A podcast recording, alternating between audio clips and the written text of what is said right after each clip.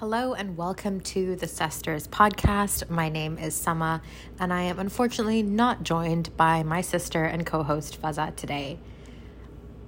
I would like to talk about my journey to minimalism today in this lovely podcast, and I'm going to kind of start from where I was as a complete maximalist a few years ago.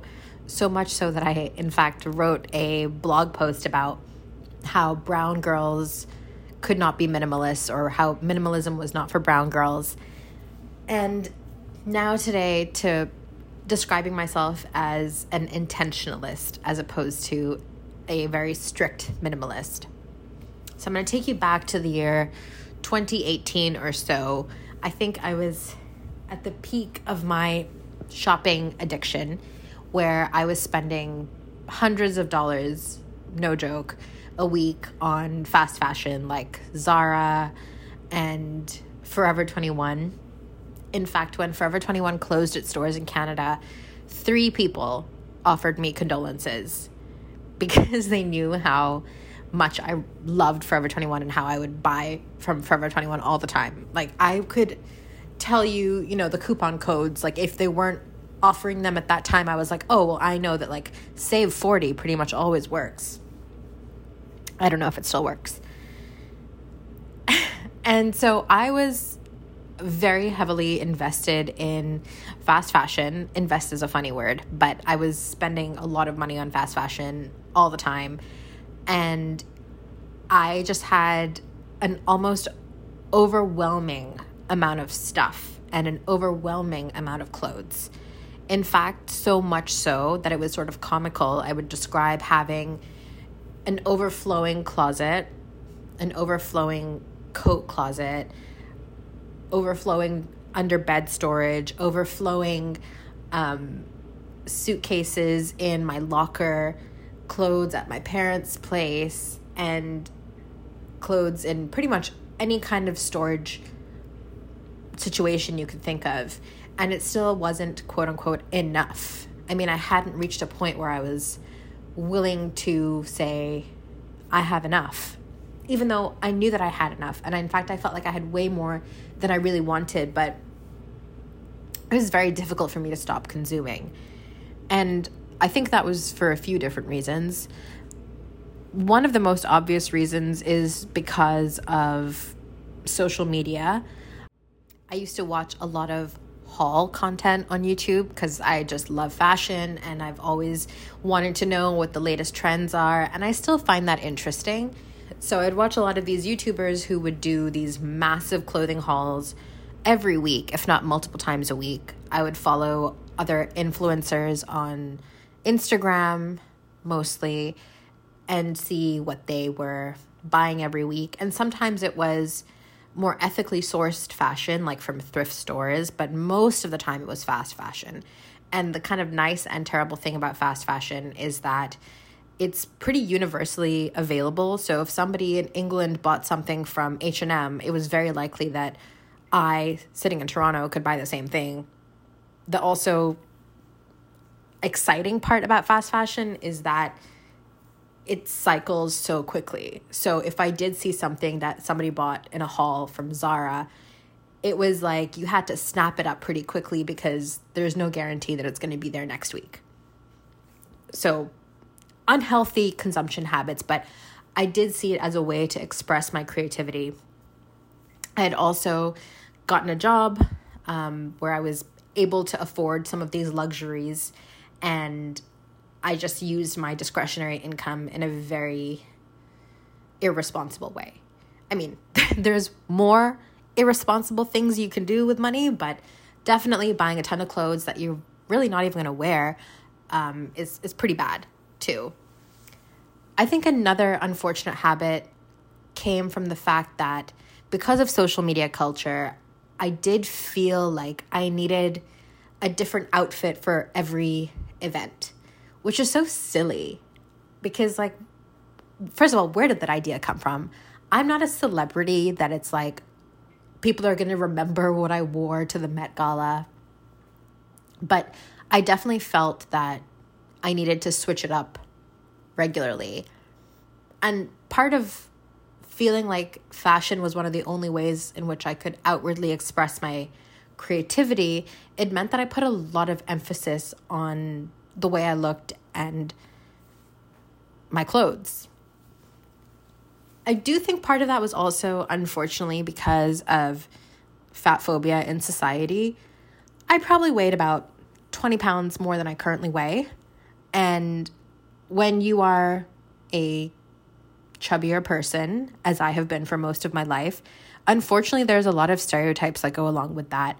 And some of that is reflected in your personality that if you are heavier, you must have worse habits, you must be a slobby person.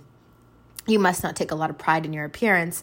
And so, almost as a way to combat that, I wanted to be hyper stylish and was really interested in makeup and looking good all the time, almost as a way to like counter this unfortunate stereotype that suggested, you know, that I was less worthy because I was at a larger weight.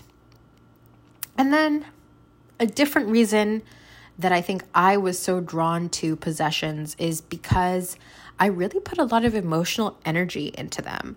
I could probably remember, even now, where I bought each of those clothing items that I used to have. And I would attach a lot of memory and significance to that item because of the memory of wherever I purchased it from.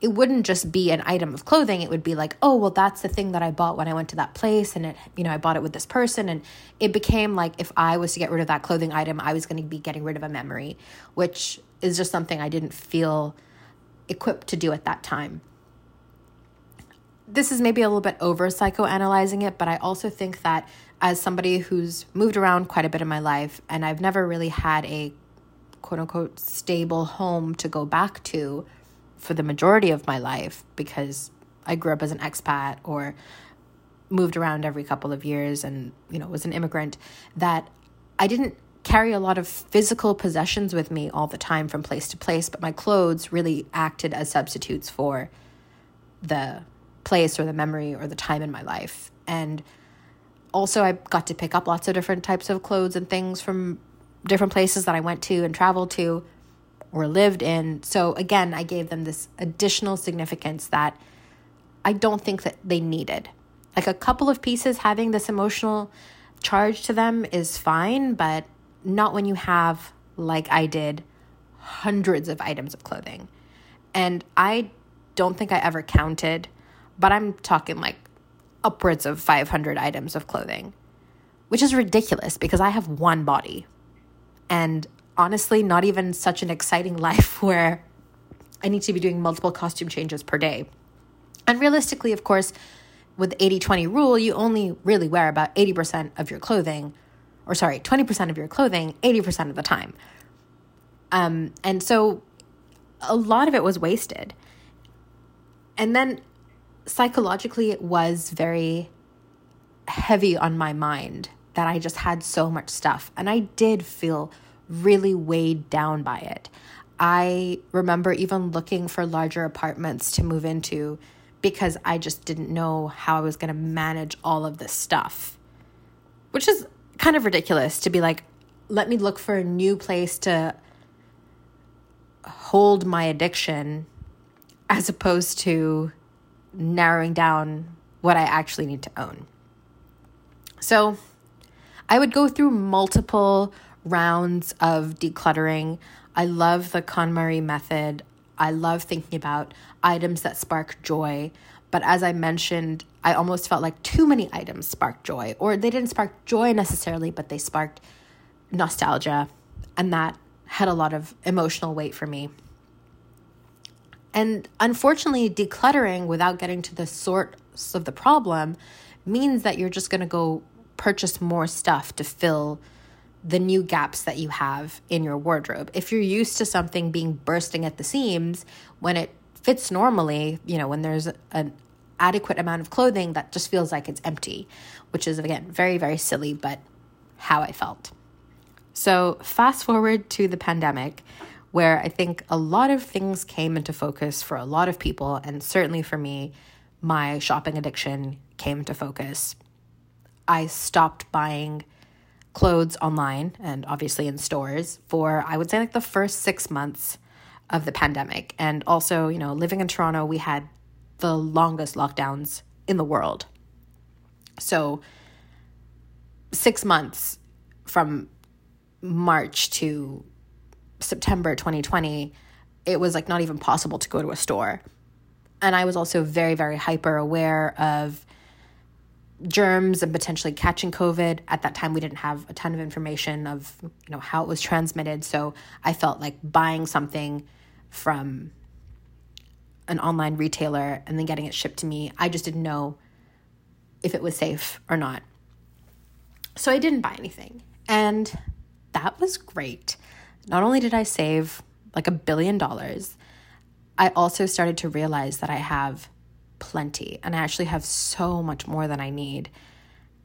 And spending all that time indoors by myself, mostly with my sister, I realized that I needed more space, as in, not that I needed to buy a larger apartment, but I didn't want to have clothes overflowing from every drawer and every, you know, storage thing in my apartment.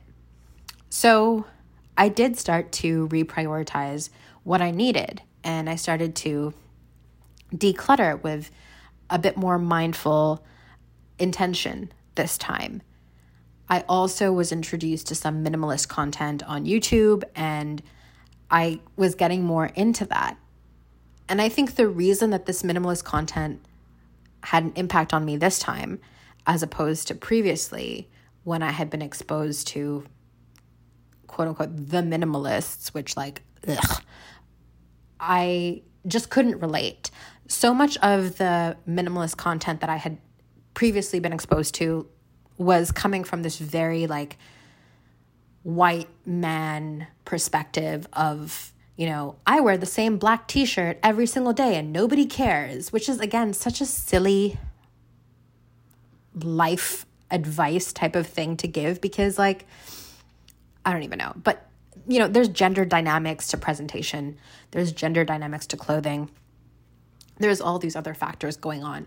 And I felt like the minimalist content at that time was very much driven around productivity and optimization which I just, again, felt was sort of antithetical to my real problem.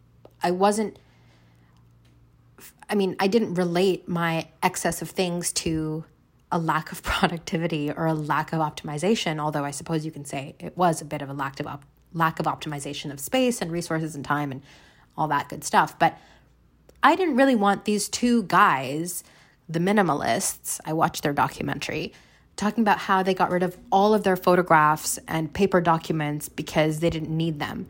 I mean, to me, that just seemed like absolutely horrifying. And it is still horrifying to me to get rid of those things in the quest for optimization.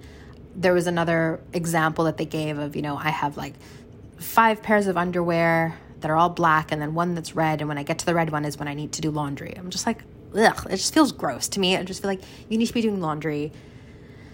I, you know, you don't need to get to your red pair of underwear when you realize that things are dirty. I don't know, just kind of gross to me.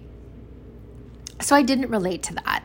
But this female led and especially women of color led minimalist content that I started being exposed to. And I suppose I started with KonMari, although I didn't really have enough of a community around her to get some of the concepts their focus was so much more on having a joyful and intentional life, which I love. That's that's what I want. I want to feel like the things that I have are things that I use and that I need. I don't want to be filled with a closet of what ifs and missed opportunities and one day I'll fit into that or saving this for a special occasion. It's just not to me, a happy way to be. So when I started then shifting my focus away from having 20 items because of optimization to let me make sure that I actually can wear everything that I have, let me make sure that everything I have fits with my style and is not just something that I'm keeping because I'm afraid of letting go, which is definitely part of that scarcity mentality that like capitalism will feed you. And also, unfortunately, like I said, being slightly larger than I am now, I definitely felt a scarcity mindset that if I didn't buy this item right now, I may never have a chance to buy something beautiful of this caliber in my size ever again. And it's really unfortunate that I felt that way, and I'm not the only one who's experienced that. But it's not even false, you know? Which sucks. And I've never really been even into the plus size realm. Like I've always been kind of a mid size. So for me, as like a size 12 or a size 14, to feel that way is very sad considering the abundance of like clothing that's produced every year in a really unethical way. And then that was another part of it. But like, what were my life values? I do want to live in an ethical and sustainable way. I have a lot of social justice values that I try to express in different ways, whether it's activism or, you know, consumerism. And I realized that clothing was this like massive area of my life where I had just neglected the environmental and ethical footprint of my purchases. So, even shifting from saying, I'm going to try to buy things secondhand, which you can easily buy in place like Canada from Poshmark or at a thrift store. I mean, to call it like thrifting or even secondhand is like sort of inaccurate because you buy like brand new things um, from really good labels and, you know, this season or past season. It's kind of ridiculous how easy that is. And I ended up selling so many of my things on Poshmark as well that were brand new with tags just because they weren't my style or my size anymore. So that was the consumption piece. And then there's also the ethical ways to get rid of things that you no longer need or no longer serve you, which is important. And I got introduced to the concept of quote unquote unbuying which I believe was coined by a small wardrobe on YouTube. I think her name was Patricia. I don't know if she coined it, but that was the first time that I heard it. Where she encourages people to go through the process of rehoming items as opposed to just putting them in a bag and throwing it into a donation bin near you, which is what I used to do when I used to just be doing these mass declutters every couple months.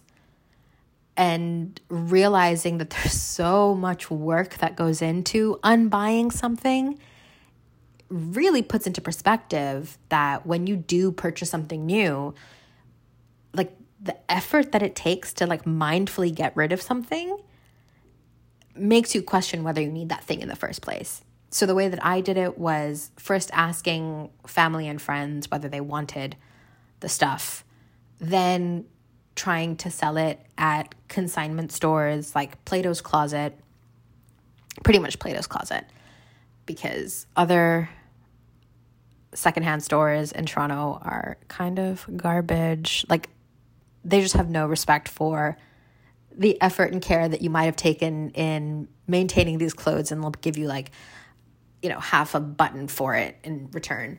So, do better if anybody from those clothing stores is listening. And then also selling on Poshmark, like I mentioned. And if after, I think I would give myself about a month or two, if after all that time I still could not mindfully get rid of whatever it was that I was trying to get rid of, then I would donate it and I would try to donate it to like a value village or even better to a specific cause. So there are some kind of cause based donation bins and centers that you can mindfully donate to in Toronto. So I'd encourage you to like look that up for your city. Another thing was for items that may not have been in resellable condition was to recycle the textiles responsibly, which is again another huge endeavor, another effort in mindfully getting rid of something. So I would save up these scraps of fabrics or torn items or whatever, which I didn't really have a lot of torn items, but whatever I did have, put them into a bag and then collect them until I had enough to make a trek out to Markham to responsibly recycle these textiles.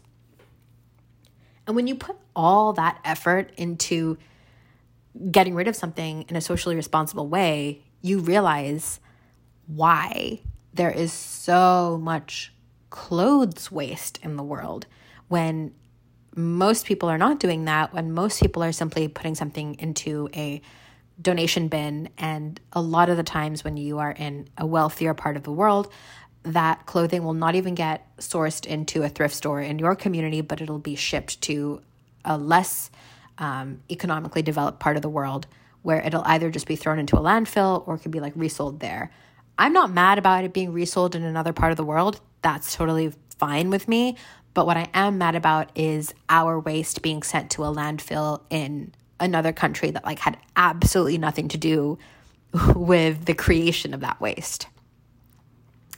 So I didn't want to be a part of that problem anymore. And in this process, I've really come to understand that clothes for me are just that. They don't have to have all these extra memories associated with them. They don't have to have this extra emotional valence added to them. And that makes me feel lighter because then I don't feel so burdened by my possessions anymore. And I don't feel so precious about my possessions either. I really feel like there's almost everything in my closet or anything in my closet could be taken away from me and I would be just fine.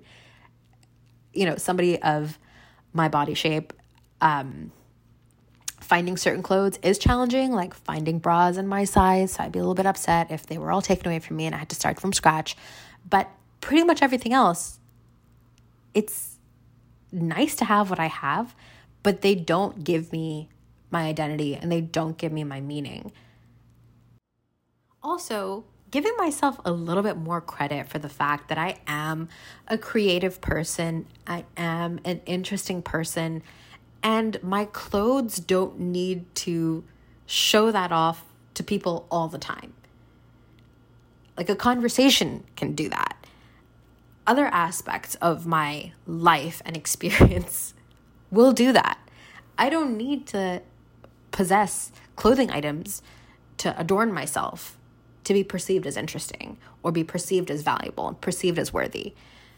So if you're listening to this and maybe relating to some of it, like I really encourage you to also see yourself as being a much more complex and beautiful person than can simply be expressed with your clothes or your makeup or your jewelry or anything else like physical and outward about you.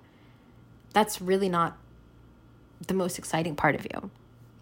It is unfortunate on social media that we are consumed by these images that are presented to us as candid, although they are absolutely not, or marketed towards us under the guise of a specific aesthetic.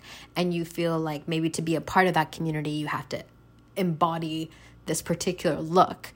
And you don't. You really don't need that.